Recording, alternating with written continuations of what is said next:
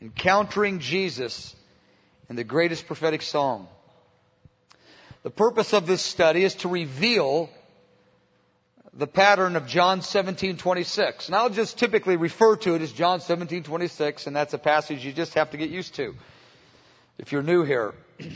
So the purpose of this particular course, this particular uh, avenue of study that we're taking is to give the progression, the principles involved in growing into this love wherein the Father loves His Son being imparted to people.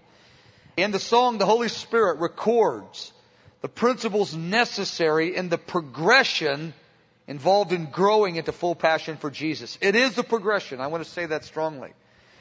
This book sets forth a divine pattern of growing. It is a perfect pattern given by the Holy Spirit. It cannot be improved upon. I say that strongly. My interpretation can, your interpretation can, but this is the love song of the ages. As far as, my, as far as I understand it. And I, I believe it cannot be improved upon, the pattern. It is a perfect transcript of God's soul as to the pattern of maturity and progress into passion. Sets forth principles of spiritual maturity. It helps us to understand our progress with clarity. A devotional study of this book will enlarge your heart in love. Say it again, the purpose of the study is to reveal the pattern of John 17, 26, which is the great prayer of Jesus. The song reveals the pattern. It touches all the significant themes within the whole counsel of God necessary to grow in passion for Jesus, necessary for the first commandment. All the major principles necessary are set forth giving you a vision for the song is what I'm doing. The order, the sequence is magnificent. The longer I study it, the more I'm convinced of the magnificence and the beauty of this book, line upon line. Is this? I've studied hard for now ten years, which is, by the way, studying a book. That's a very short amount of time to be dedicated to a book. The you know, I've been enjoying a book I've been talking about publicly by Alex Motyer. He has spent 35 years devoted to Isaiah. Now that's a serious devotion to a book. So it's not, uh, I'm not uh, qualified at this point in time at the 10 year mark to talk about devoting a life to a book. But I believe that in 20 or 30 years, Lord willing, I'll be able to say that. But in these short 10 years, I am convinced I see it more clear all the time. I go, Lord, and I imagine him saying something like, you don't even begin to know what's hidden in these phrases. Understanding is a fountain of life. And what happens is that you will locate where you are in this book. You'll say, oh, that's what's happening to me. Oh, I get it. You will find yourself in the book. Now, sometimes you'll find yourself in the same hour in two places in the book. And you'll visit several places in the book a number of times throughout your life. So don't think that you have to be at one place at one time and once you're there, you'll never visit there again. It doesn't work that way. I find myself at two places in the same hour. And then I find myself revisiting uh, a place I've been before in the book, but in a different way, in a different application. Okay. May you open your heart the secret places of your heart, to the deep searchings of the Holy Spirit. Oh, what my prayer is that you would open your heart and the Spirit would search your heart deep and show you things. That you might grow up into Him who is the head. This will require, here's a key phrase, long and loving meditation on this portion of Scripture called the Song of Songs. Beloved, I want to challenge you, I want to call you to a life of long and loving meditation upon this book. My prayer is that a number of you will make this not only your not only receive it as a mandate from heaven, you can't make that, but receive it if the Lord's mandated it, but you would make it a holy recreation. It would, you would make it one of your favorite hobbies in life. Discovering splendor in different facets of the fragrance of God in this book. Again, it's a struggle on the front end, but only after, only for a while, and then it connects. Then it begins to flow like a river. Okay encountering Jesus, journaling and prayer reading. How to, how to pray read the scripture. How to journal it or how to pray read the scripture. The following is a practical aid to help you give your heart, to give our hearts to God, to receive from Him. The purpose of this section uh, of notes is to show you how to use the love song as a springboard of inspiration for your heart. The backside of each page, uh, we're purposefully leaving blank as we're putting this in, uh, gonna make this into a, bind it into a book so that people can journal as they pray read the love song. As you read through it, pray back the actual Bible passages back to the, back to God. I cannot emphasize this enough. Write down what the Lord's putting on your heart. I define two broad categories of truth related to meditation. First, truths that exhort us to believe God's Word. Second category of truth related to meditation are truths that exhort us to obey God's Word. I just have two broad divisions in the Scripture when related to the subject of meditation of the Scripture. Truths that exhort us to believe God's Word. Basically, I do two things with that. And I'm just going to mention it and then let you read it more on your own. There's a scripture that God calls us to believe. What we do is, first thing we do, number one, is we thank Him for the scripture. We thank Him for the truth. The Lord says, You've ravished, I have, ra- uh, you have ravished my heart. Now that's a truth that God's wanting you to believe. You have ravished my heart. The, the, Jesus is speaking to His church. The first thing we do is we thank Him for it. I talk about how the Holy Spirit will tenderize us as we give simple declarations of thank you. I have ravished your heart. Turn that into a declaration, a statement, a dialogue back of thanksgiving. That simple little exercise will tenderize your spirit. The number two, take it to the next uh, step. Ask Him to release the spirit of revelation, to, to reveal it. Father, show me the truth of how I've ravished your son's heart. Jesus, let the spirit of revelation open this truth up. Ask God to write it on your heart and to show you what it means. Okay. Truths exhorting us to obey God's word. See, the first category exhorts us to believe. The next category exhorts us to obey. To believe, we thank Him and we ask Him to reveal it. The word, the truth exhorting us to obey God's word. Number one, commit yourself to the Lord in, in that passage. There's a certain passage of scripture, like one that I'm uh, taking here, is where she was to be committed. She was to go to the mountain of myrrh. We'll talk about that quite a few times it. That was a, a place of sacrifice, a place of costly risk when, though you don't have to use that symbolism, but we take passages, we commit ourselves. Lord Jesus, I make it the intention of my heart to obey you in this uh, clear, direct statements of intention to obey. We answer the scripture with these prayerful, devotional statements of intention to obey. And then number two, we ask Jesus to empower our, our hearts to obey a particular truth. Jesus, by the Holy Spirit, empower me to ascend the mountain of myrrh or to obey any particular uh, uh, exhortation the Holy Spirit's giving you. Take time to record your thoughts, your meditations as you pray, read. The simple exercise of writing your ideas will help you take this magnificent song and turn it into prayer dialogue. And I, I want to say something that, that I, I, I don't have time to say it time after time after time, but I should. This song must be turned into prayerful dialogue and meditation in order to get the full benefit out of it. What some believers will do is they will come to the class, learn the terminology, get a, a, little a momentary uh, inspiration out of it, remember that they liked it, underline it in their Bible, talk about Song of Solomon to their friends and how it changed their life when they took that course, and never ever turn the thing into the, in, in the language of it, never gets into their prayer life, their prayer language with God in the privacy of their heart. And it will not do anything but be a memory of how it wooed you way back when, when you took it in a course in the training center. And I've seen that time after time again. The power of this book is not to feel wowed and wooed by reading a commentary or hearing a teaching on it and then go and then have the memory that you were wowed and wooed.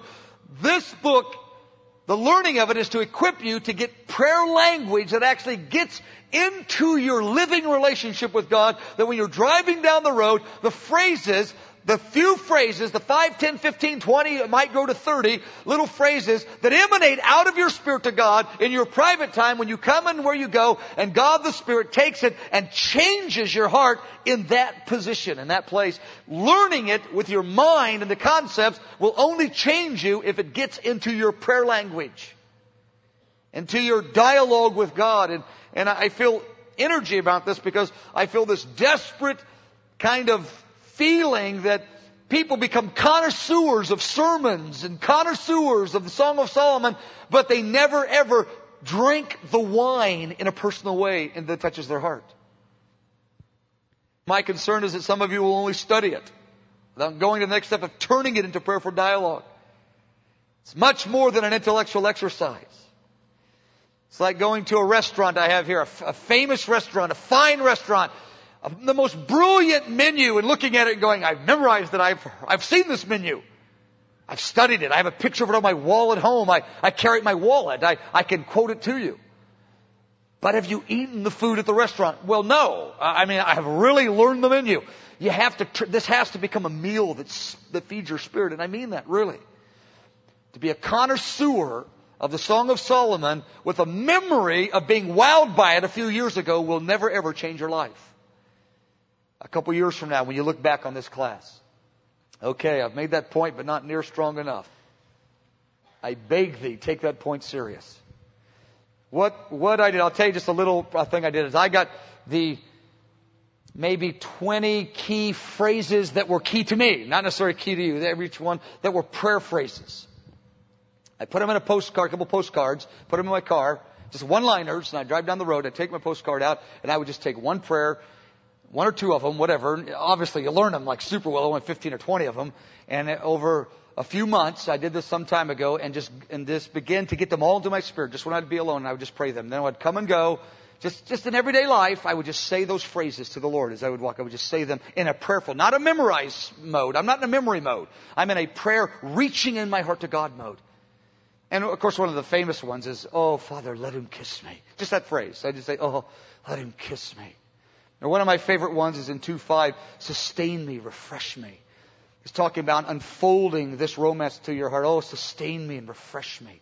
Sustain me. There, there's lots of one-liners. Just go find them yourself. There's a number of prayers and, and I might, uh, actually, I, I, I, have a list. But I don't have it in handout form yet, but uh, we're thinking about doing that and, and making it available. But I think it's better if you go find it yourself and personalize it because it's only an eight chapter love song. You can find it quite easy. The eight revelations of Jesus in the song. Oh, this is, I love this. But I don't want to spend a lot of time on this one. Jesus reveals eight different facets of his personality in the song. Each one reveals a unique aspect of his relationship with the bride. What I'm going to do is combine four names of God in Isaiah with the four faces that God reveals His beauty through the seraphim and the cherubim. So I'm going to skip those and just kind of summarize it to you. The four faces in the Isaiah, wonderful counselor, mighty God, Prince of Peace, and everlasting Father.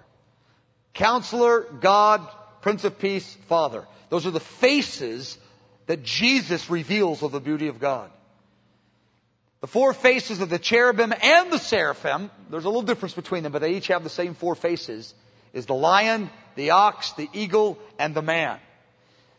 And those four faces in Isaiah, and those four faces of the living creatures around the throne, correspond with the eight faces that Jesus shows in the Song of Solomon. And I have that laid out in the next couple of pages, but I don't want to spend a lot of time on that. I just want you to know it's there. Oh, it's fantastic. It really is. That's, I think that you, there's a lifetime study and the four faces of the four living creatures with those four titles of Isaiah, Wonderful Counselor, Mighty God, Prince of Peace, and Everlasting Father, those going together in Song of Solomon, that will be a meal that will satisfy your heart. Okay. The greatest prophetic song. I want to speak not only, but primarily to the uh, worship community. Not only because it's, it's more than a, a, a, something for the worship community that lead in worship is what I mean. We're all a worshiping community. The first verse, the Song of Songs, which is Solomon. The phrase, the Song of Songs. What a sentence. What a title by the Holy Spirit. Solomon wrote a thousand and five songs. He was a very prolific and gifted songwriter. This is his very best song. It's referred to it as the Song of all songs. This expresses the superlative in the same way that Jesus is called the King of Kings and the Lord of Lords, He dwells in the Holy of Holies, in the heaven of heavens, it says in the book of Daniel.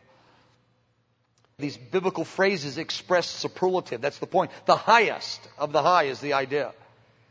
B, when Solomon describes this song as the Song of Songs, it conveys in the Hebrew the highest of the highest.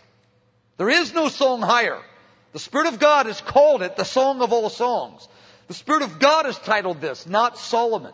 Solomon might have been used, some say others uh, later on in church history titled it, but when it found its place in the canon of Scripture, we understand the Holy Spirit is the author, and the inspiration of that title. The song is penned with highest honor. I believe it's the greatest song ever penned by the redeemed in all of redeemed history. There are 23 songs or prayers in Revelation. At least 10 of them are considered songs in the book of Revelation. Some of the songs and prayers, it's hard to know which are which. I call them the top 10 of heaven, those songs in the book of Revelation. And you could make it 11 or 12, depending on if you consider one a song or two, but that's not the point. I call it the top 10. My theory is that John only gave the titles of the songs that are sang in heaven. It is possible, and I believe probable, that the songs themselves are probably quite lengthy songs filled with the glory of God. We only get the title. Glory and honor belong to Him. The Spirit of God drops down into the spirit of His people little fragments of eternal songs that are currently being enjoyed in heaven. I really believe that the Spirit of God takes out of that great treasury of music in the heart of God and He drops a little sliver of it into a singer a songwriter, and they write a song, and it's and it, it blesses and refreshes and cleanses the body of Christ. The song we just heard.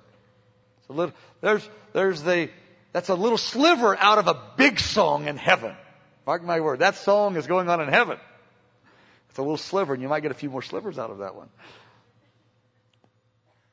The Lord has blessed us with with uh, Holy Spirit songwriters uh, that touch the bridal theme. Chris Dupre and Joanne and Julie and David Ruis some of you know him, was here for some years. He touches this theme quite often and oh, it's fantastic. Your spirit resonates when those, a few of the drops of those songs that are being enjoyed in heaven are dropped into the spirit of a songwriter.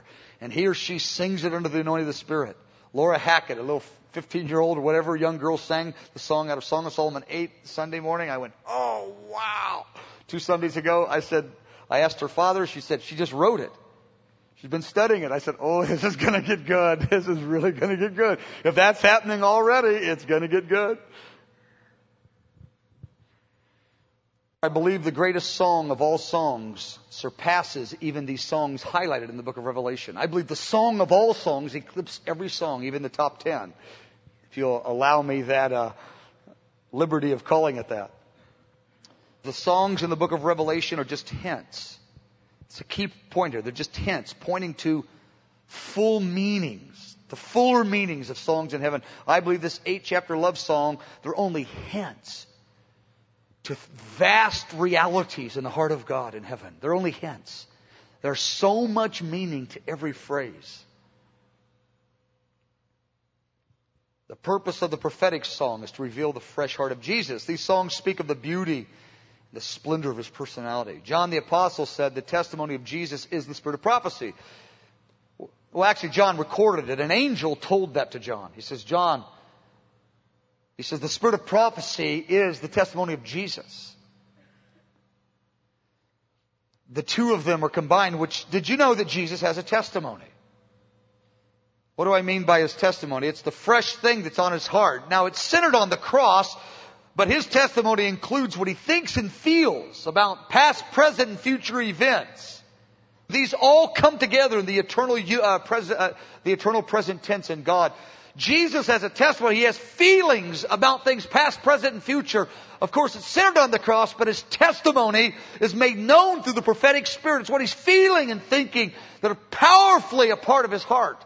The prophetic spirit touches that testimony, little parts of it, and reveals it under the power of God to the church. That's a prophetic spirit resting on preachers and intercessors and singers and writers. A prophetic spirit touching a little bit of that fresh impulse of God's heart. The end time saints are pictured as standing around the throne of God on a sea of glass like crystal. And they're pictured singing two songs. Revelation 15 verse 2 and 3. Verse 2 describes they're on the sea of glass like crystal, mingled with flaming fire, harps in their hands, and they're singing two songs, the song of Moses and the song of the Lamb. The song of Moses is recorded in the Bible.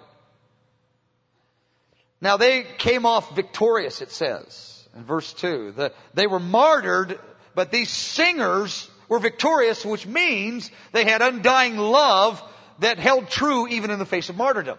It says these are the ones that came off victorious from the beast, but they were martyred, but they were victorious. Their love was, was strong to the end, so therefore they're victorious. They're on the sea of glass, filled with the fire of God, singing two songs on the last day.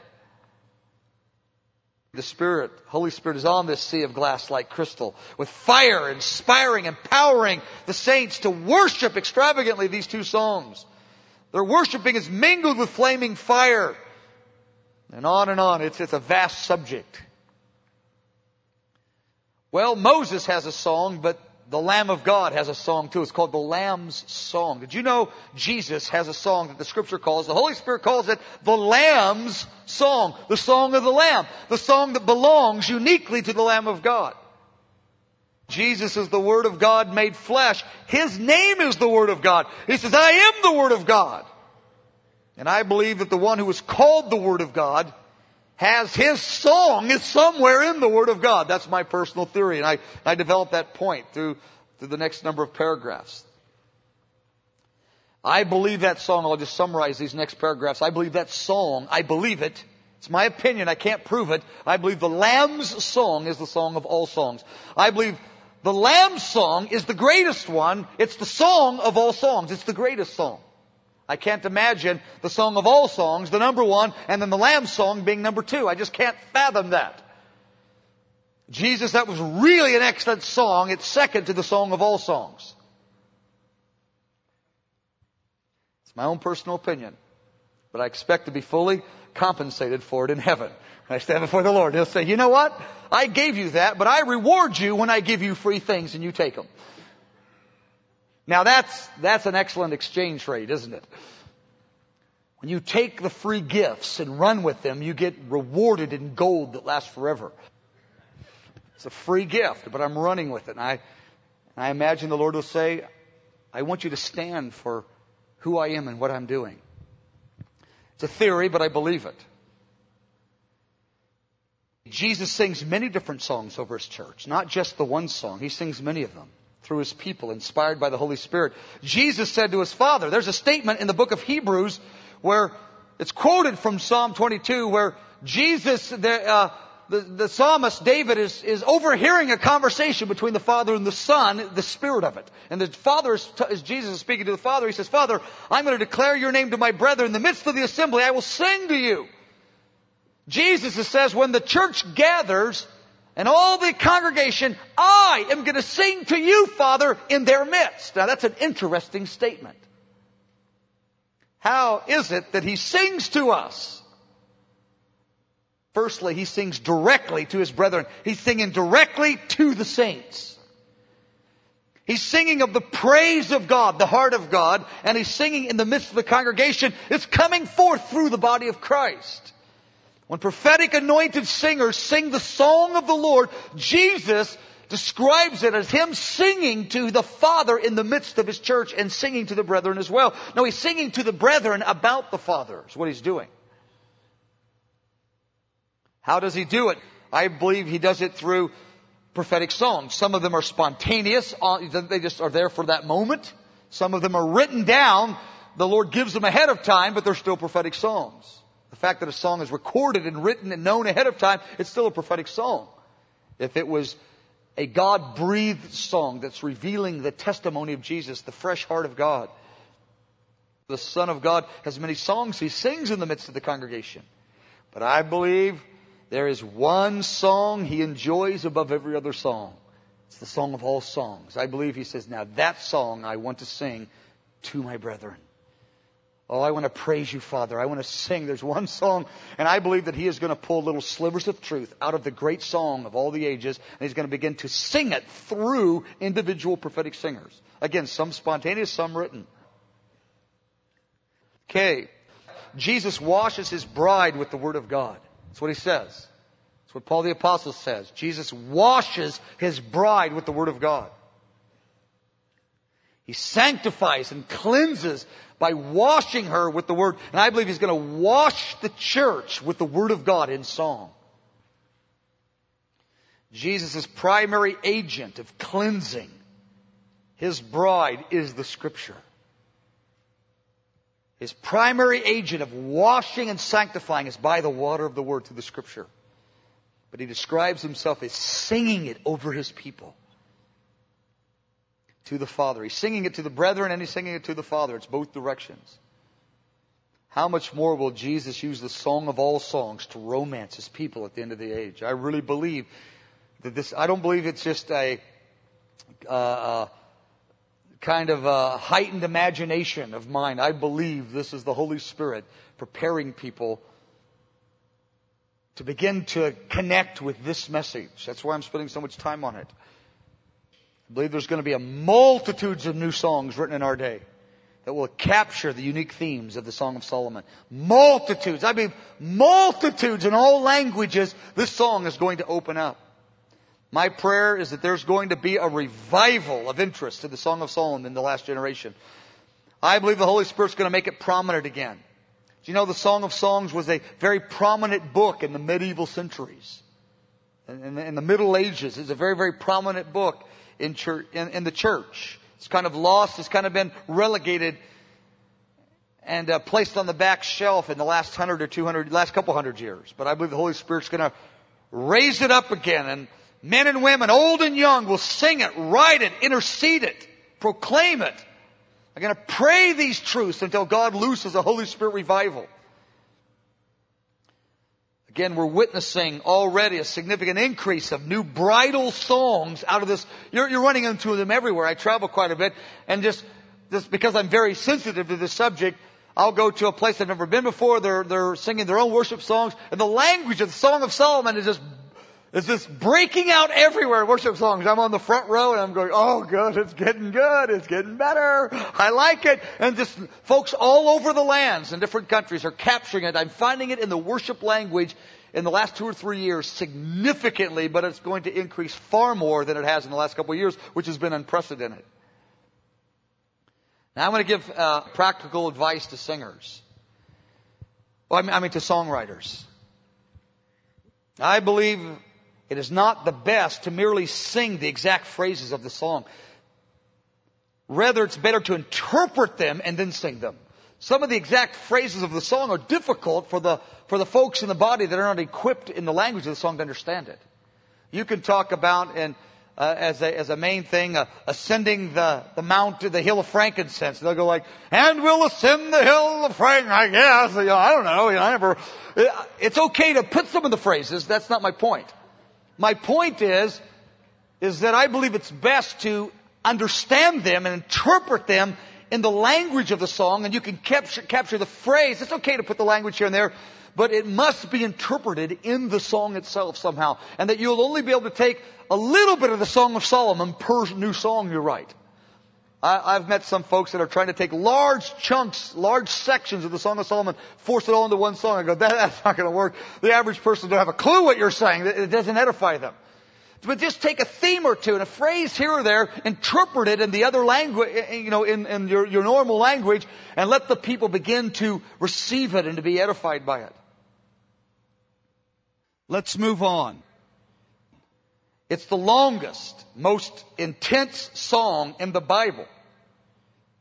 It is in a dense, concentrated form. It really is. The Song of Solomon is a concentrated, intense, densely packed together form of the passion of God's heart. And again, 10 or 12 verses in one song could never, I can't imagine that, that, that, that, uh, uh, most people being able to understand it, but take a phrase, again, use the phrases here and there, but interpret them and only cover a little bit of ground per new song you write. Don't try to cover the whole book. It's way too big. This is the song of all songs. It's far bigger than our capacity to contain it in five or six or eight uh, of, our, of our own songs.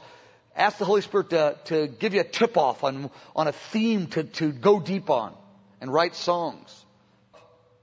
One phrase in this song can be packed into many ideas. Break it down.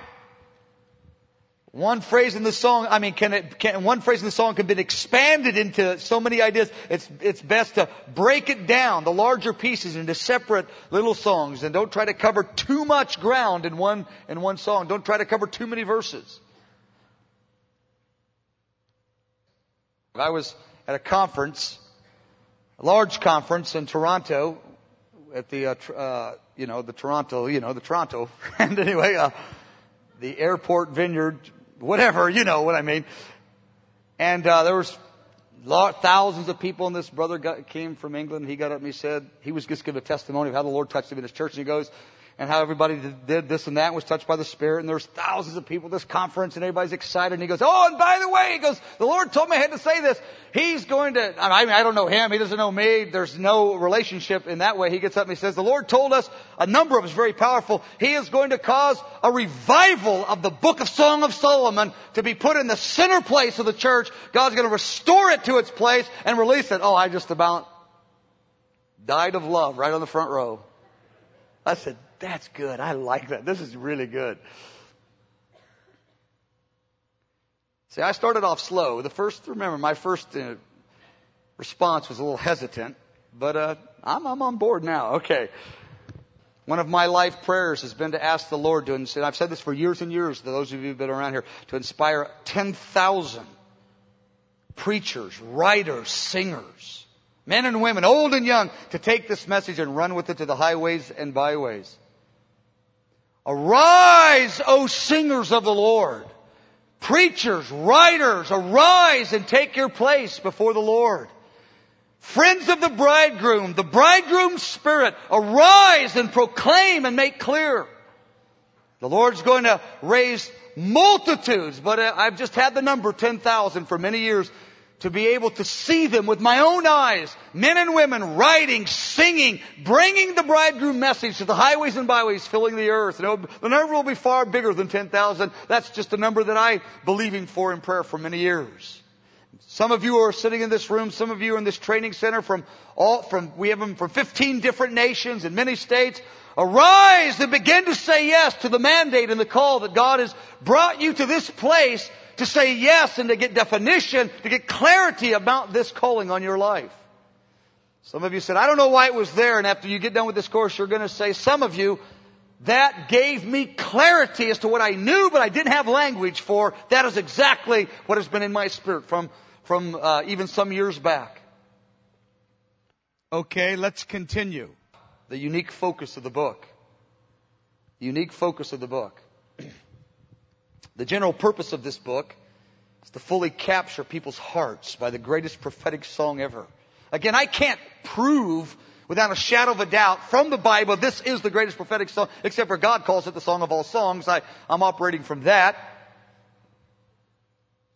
But I believe it with all of my heart. Here's, I have five distinctives in this book.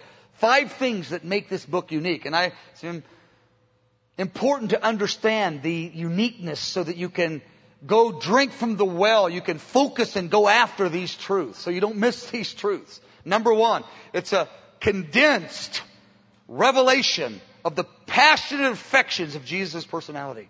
I mean, it's line after line. I love you. I like you. I love you. I like you. I'm in love with you. I'm in love with you. I like you. Wow, when I look at you. That's what he's saying to weak and broken people. Line after line after line after line. I'm for you. And I tell you, if you need that in your life, which every single believer does, the Song of Solomon is the well you want to drink from. Okay. It has insight into the beauty of Jesus, more than just the fact of his affection, his beauty, his, his, his uh, multifacets of his beauty, but specifically as a bridegroom king. There's many facets of his beauty beyond that, but it locks into the bridegroom king over and over and over. The third unique distinctive is the beauty and the loveliness of the individual believer, even in their spiritual immaturity.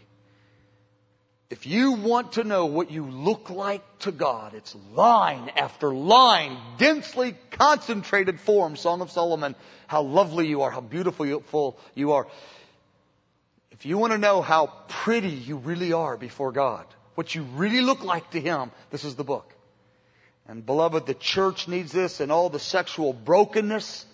This book is, is what the church needs to touch the core of the sexual brokenness and the emotional woundedness of the whole earth right now, and it's getting worse and worse and worse. I mean, there's con- factors compounding the brokenness and the woundedness of the, of the human race on the planet earth right now. The, I mean, the explosion of filth that's being poured into the earth through the internet, the, the, the exaggerated increase of availability of perversion to every home and everywhere in such large amounts of numbers to you know, folks 5, 6, and 10, 15, 20, and when they're 30 and 40, 10, 15, 20 years from now, God has, I believe, not the only by any means, but He has something in His heart. I believe He's going to touch the compounding emotional woundedness and sexual brokenness of the planet if they want it. It's constant, it's, it's a densely concentrated line upon line. I like you. I am beautiful. I will fascinate you. You are beautiful. It will enthrall you to see the truth of who you are. Line upon line after line, touching the deepest core of the human spirit. Number four, the beauty of the corporate church through history. Not only who you are as an individual, but who we are together in history and in eternity as a unit as one body before God and the magnificent place we have. You can see that in Song of Solomon, though we're not going to aim at that in this particular study. And then the principles that are number five, that are laid out that relate to growing in the first commandment. Song of Solomon doesn't give you all the ministry skills and all the relationship skills of, that are required in the Great Commission. Uh, I mean, it calls us to the Great Commission. It calls us to the second commandment. It calls us to everything.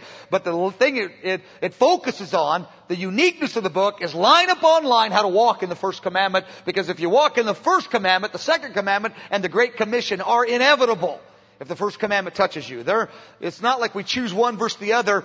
The first commandment is the power for the, for the second commandment, the Great Commission, not the alternative to them, it's the power of them. The Psalm does not teach us anything that is not said many other places in the Bible. Everything in the song is said over and over. Here's the, the uniqueness is found in the focus and the concentration of how it's presented here. The uniqueness of the book isn't the fact it says God loves us, it's the focused, concentrated presentation of the love of God. Line after line after line after line. I mean, we can read about the love of God a little here, a little there. We find key statements right through uh, uh the pages of Scripture, but never every other line is just hitting you. It's like a holy laser beam, just pounding, breaking the, the, uh, the crustiness and the strongholds of darkness on the heart. It's unrelenting, just hitting us over and over until darkness is broken off of our hearts and our spirit man is liberated to be who we are in our destiny and our spiritual genetics. The uniqueness of the book is not the fact it contains these truths. These truths are everywhere in the Bible. It's the way that it gathers them together in a focused, concentrated way. That's the uniqueness of this book. Don't think you're going to read Song of Solomon and find a truth that isn't elsewhere in the Word. That would be dangerous. And it's the time somebody comes to me and says, I found something here that's nowhere else. I go, you didn't find it there. You're in vain imagination right now. The, the Jesus is the Word of God. He is called the Word of God. He has confirmed His heart right through the pages of Scripture. I don't expect to find anything unique in the book except for the combination, the synergism, the power of all the accumulated, concentrated form of the historic doctrines of Scripture related to the first commandment, the beauty of the Lord. It's the focus that makes the song unique. Our soul comprises many different emotional aspects. Oh, the vast mystery of the human heart. We, we don't even begin to understand the complicated makeup of the human soul. And people devote their lives to it. Psychology and sociology Christian and secular, and we don't begin to touch the vastness of the core of all that goes to comprising the mystery of the human spirit. We can't understand its beauty, its dignity, its destiny, nor the mystery of how it operates in fullness. There's many, many different aspects, and some of them are hidden. Many of them are hidden. The Word of God works on us in a way that we cannot articulate clearly. We can't find every, we can't uh, break apart every part of, of impact we get from the Word of God to outline it and to dissect it and to categorize it in the way we like to because some of the Word of God moves in a hidden way and it transforms us in a way that we cannot categorize and define in a scientific fashion. Our soul comprises many different emotional aspects. Certain aspects of our heart can only be touched through divine poetic romance. Certain aspects of our heart can only be touched, can only be healed, can only be empowered through the prophet, divine prophetic romance. We were created in a way that this poetic, romantic language in, of God's truth, it touches a deep part of us that other parts of God's truth don't touch. Part of our being was created to respond best to this concentrated revelation of His passion, line upon line. Okay, God wants to touch the whole heart. Jesus said, You'll love the Lord God with all your heart, with the whole heart. The whole heart is like a diamond that has many angles. It says, the Song of Solomon is, is as if God is shooting a holy laser beam of revelation straight to one facet of the diamond, cutting it and forming it and fashioning it after. It's, it's a, it's a uh, very, very unique ministry of the Holy Spirit. The idea that Jesus has a strong and deep emotions of desire. It seems unrealistic and even impossible to a number of people. They go, oh, come on, you know, we like this, but let's get real about this. The uncreated God feels like we do. The idea of Jesus possessing such diversity and such depth of emotion is too difficult for some people. They just, I, I can't, I can't buy that can only imagine a God who's aloof, who doesn't get emotionally involved unless we get into sin. Then he gets mad at us. They imagine an emotional God, but only with anger if we do wrong. They go, he's aloof. You know, he's, ru- he's running the universe. He's very busy. The fact that he likes us, he's ravished. I- would like to believe it, but that's, he's not really. He, his anger, his emotions are stirred if I do bad. And I do believe that part. Beloved, let me tell you, the reason you have emotions that are deep and diverse is because He does. And we're made in His image. It's not the other way around. Some people say, I don't believe God can have emotions like, like we do. I go, well, that's not exactly true. We have them like He does. It's the other way around. Our capacities come out of His image, not the other way around. The deep and diverse emotions first exist in the, in the heart of God. We're so used to viewing God through one lens. It's sometimes, catch this, underline, it takes work to renew our minds to truth. It takes work. Filling your mind with it. Unplugging some of the other things that capture all of our time, filling our minds. And again, there's, there's a beginning time where it's a little complicated and confusing and it doesn't add up, but you just soak in it. Let one year turn to two and two to five and five to ten and ten to twenty. Let these truths soak in you. And it takes some work, but it's well worth it. Only a diet of pure, undiluted concentrate can heal some of the emotional woundedness and sexual brokenness of the state of the human race. It's going to take a diet of concentrated, undiluted love of God, line after line. And I believe the Lord has the remedy ready and waiting for the earth. Not, it's not only the Song of Solomon. I don't want to present it that way, but God wants to use, take this book off the back shelf and begin to use it right up there along with the book of Romans and the book of Ephesians, the historic central books of the church. Okay, the threefold inheritance. I'll just summarize this first paragraph. David in Psalm 2, a famous messianic psalm, psalm about the Messiah. That's what I mean by messianic psalm, a psalm about the Messiah. He talks about Jesus' inheritance and he describes it. And I, I, don't want to develop Psalm 2 right now. It's one of my favorite Psalms. I've preached on it many times through the years. Those of you that are new to the training center, you'll run into it around here. Uh, several are carrying Psalm 2. It's a real favorite to a number of us. But David described the inheritance of Jesus as a people who responded to the Lord in three ways. In trembling, rejoicing, and kissing. Psalms 2, verse 11 and 12. These are three sides of our redemption. Trembling, rejoicing, and kissing. Trembling, we tremble by seeing the majesty and splendor of Jesus. As a bridegroom, king, and judge. We tremble before the majesty of the eternal God as a bridegroom, king, and judge. We rejoice by seeing who we are in Christ, by understanding the legal, the practical side of our redemption. We rejoice in discovering the benefits of the cross and how we flow in our giftedness and we serve the community of God. We find our place, we find our giftedness, we find how to do it and we know who we are and the benefits and we love it, we love it. We're happy, we're dancing, we're singing and it's very, very important in the body of Christ. And kissing, that's that emotional, passionate side of our redemption.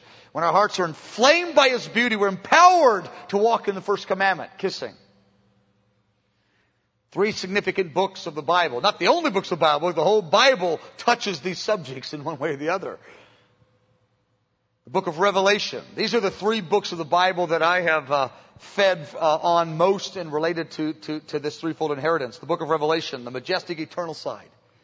It will make you tremble The book of Romans, the legal practical side, the relational side, the, the corporate side of the gospel, the legal, practical, corporate life of the believer, benefits of the cross, and the number three, Song of Solomon, the passionate emotional side. Now, in history, there was a, a Catholic monk in the 1500s named Martin Luther, lived in Germany. You know it. It's called the Reformation, he received a divine revelation about the legal and the corporate side of our redemption. And he told the whole earth, nearly. And his voice was heard through others over the generations. Listen, everybody, you're justified by faith. You stand righteous in God's sight, and every one of you are priests. You can all do, in the, John, in the words of John Wimber, you can all do the stuff. You're priests. You, you all have the ability to operate in the ministry of the kingdom of God one to another. He talked about the corporate life and the communion table. And God established the book of Romans in a new priority and central place in the body of Christ. I believe globally, and He used this man in that way, the legal corporate side. But Martin Luther, I don't believe he had everything that God has to give. I don't believe that Martin Luther touched the majestic eternal. He did a little bit, the majestic eternal, but just a little bit. But when I read his writings, and I've enjoyed them greatly, it's almost completely devoid of the passionate emotional side of redemption. And I believe the Lord's saying, I'm going to restore the majestic eternal and the passionate emotional affectionate side.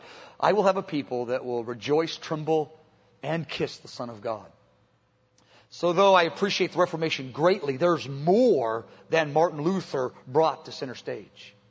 It's not enough to know we're legally free. God wants us to know there's more than the fact that our passport is stamped. He wants to marry us. He says, you're not just accepted. My heart's ravished for you. Oh, accepted is good. Believe me, it begins there. I in no way want to uh, cast even the slightest shadow of doubt in your mind as to the significance the central place of the, of the book of Romans. The book of Romans was a book that for 10 years, I couldn't get off the book of Romans for 10 years. All of those in my early ministry used to laugh. I would come Sunday morning again, literally for 10 years, I would say, turn to, and the congregation would say, the book of Romans. I did Romans for years, hard. And then the Lord by no means said, you're done with Romans because it's a reality that you'll live with forever.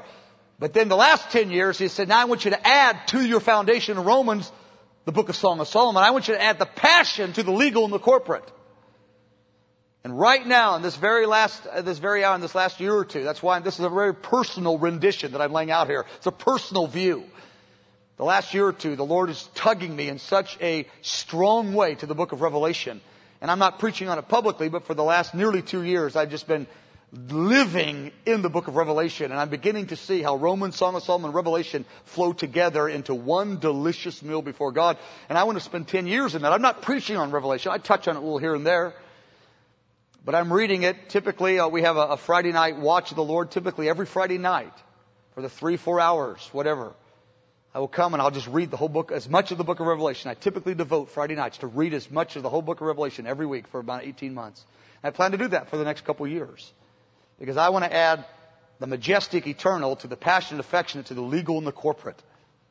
Because I want to flow in what God's doing to the fullest degree that I can. Now, some of you go, man, I'm a brand new believer. Where do you start? You start one step at a time, inch by inch. You just start where you are right now. Don't, you don't have to have the 30 year program. When I was doing Romans for 10 years, I never even thought of Song of Solomon, not once. Say, well, okay, I'll go do Romans. No, don't do what I did. Do what you do. God didn't call you to be me. You don't have to be like Mike. You can't be like Mike. It doesn't work that way. You have to be you. God has a tailor-made journey for you, for now, that has nothing to do with what I did in 1974. So don't get your eyes on someone else. The Lord's called you here for now, for this hour, for this book, in this class right now. Go for it. Drink deep. Say, well, what, I want my 10 years in Romans. You may get it, you may not. You may find yourself falling into head over heels in the book of Ephesians and Nehemiah or something. Just do what the Lord does to you. I'm just telling you my story, but some young people want to imitate it because they don't have a story yet. Yes, you do. You have a story in the making. Just go with what the Lord puts before you. Typically, most groups focus on only one of the three sides. And this is uh, something I have a real burden about. Some even go as far as to alienate the other two. We want to be a people who tremble, rejoice, and kiss the Son, right? Oh, we want to tremble before the majesty of God in the book of Revelation. We want to dance with the best of them, don't we? We want to be a dancing church, a dancing people. We want to know the, the festive spirit and the presence of the Father and the King and to be happy and to, yes! And we want to kiss the Son of God in deep passion and be extravagant lovers that count it our glory to, to lose our life for Him. Some unbalanced holiness groups. There's so many kinds of holiness groups that not all of them are unbalanced. So this isn't a generalized statement against everybody that's focused on holiness as a uh, as a you know a description of their stream in the body of Christ. But some of them are unbalanced and they seek to tremble before the Lord, but they neglect the elements of rejoicing and kissing. They can be tempted with legalism and a morbid approach to holiness. So I know some holiness people. They, were, they know nothing of rejoicing and kissing. And not all of them, but some of them are tempted with legalism, but morbid. I'll just say it a little more frank. They're just, I, I call it cranky holiness. They're just like, they're just like mad all the time, but they imagine they're holy. It's like, ugh. Like the, you know, some of the Pharisees in their holiness, the, the kids saw them and go, no way. You know, the kids ran the other way. They saw the disciples and they said, ah, maybe, but I doubt it. And they saw Jesus and they ran right into his embrace. I looked at the Pharisees and says, uh-uh. The disciples went, no, maybe, but I doubt it. But Jesus, they said, oh, there's something in his eyes of gladness and acceptance. And they went right to his embrace. We don't want to be cranky holiness people. They get tempted with legalism and morbid approaches. I, again, this is only some. This is not, I'm not being generalized. Some unbalanced groups that are very common in the body of Christ today, especially within the charismatic side of the church. Not only, but especially. They focus on rejoicing, but they neglect trembling and kissing. Oh, they're happy, kind of, but they're carnal. They compromise. It means nothing with them to live a double life. And they go to the party and dance and rejoice. And then there's the other unbalanced groups, not so many of them today, but through church history, the monastic groups in the medieval times, some of the Puritan groups in the 17th century. They focused on kissing, on lives of union and abandonment, and they, some of these groups would neglect trembling and neglect, uh, uh neglect rejoicing. And they would be, be tempted with unbalanced isolation and unbalanced asceticism.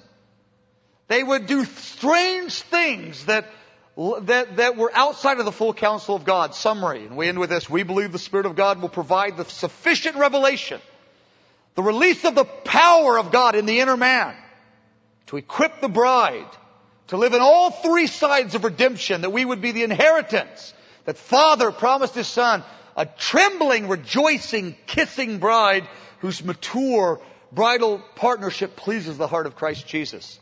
Amen. Let's stand. This is a context for the book. We haven't even looked at the books. But you got kind of a grid for it. I know we covered a lot of territory. I urge you to skip all of Sam's classes and read this and study those books. And If Sam flunks you, just say, Sam, what about the affectionate of God's heart and grace? No, you get me in big trouble if you do that. I'm just kidding. But my point is, do some unusual things this week, like not spend as much time doing what we normally do, so you can put some time in this, so you, because you only can get as much out of this as you understand. This isn't the kind of thing that again, we're not just kind of trying to create a memory, so a few years from now you can say, wow, that was exciting back then. That's not what this is about. We're not creating a memory. We're setting, spreading a table for you to feast on for the rest of your life. This concludes this tape presentation from Friends of the Bridegroom. For more information on resources available from Mike Bickle, as well as news about upcoming conferences and live broadcasts, visit our website at www.fotb.com. Thank you.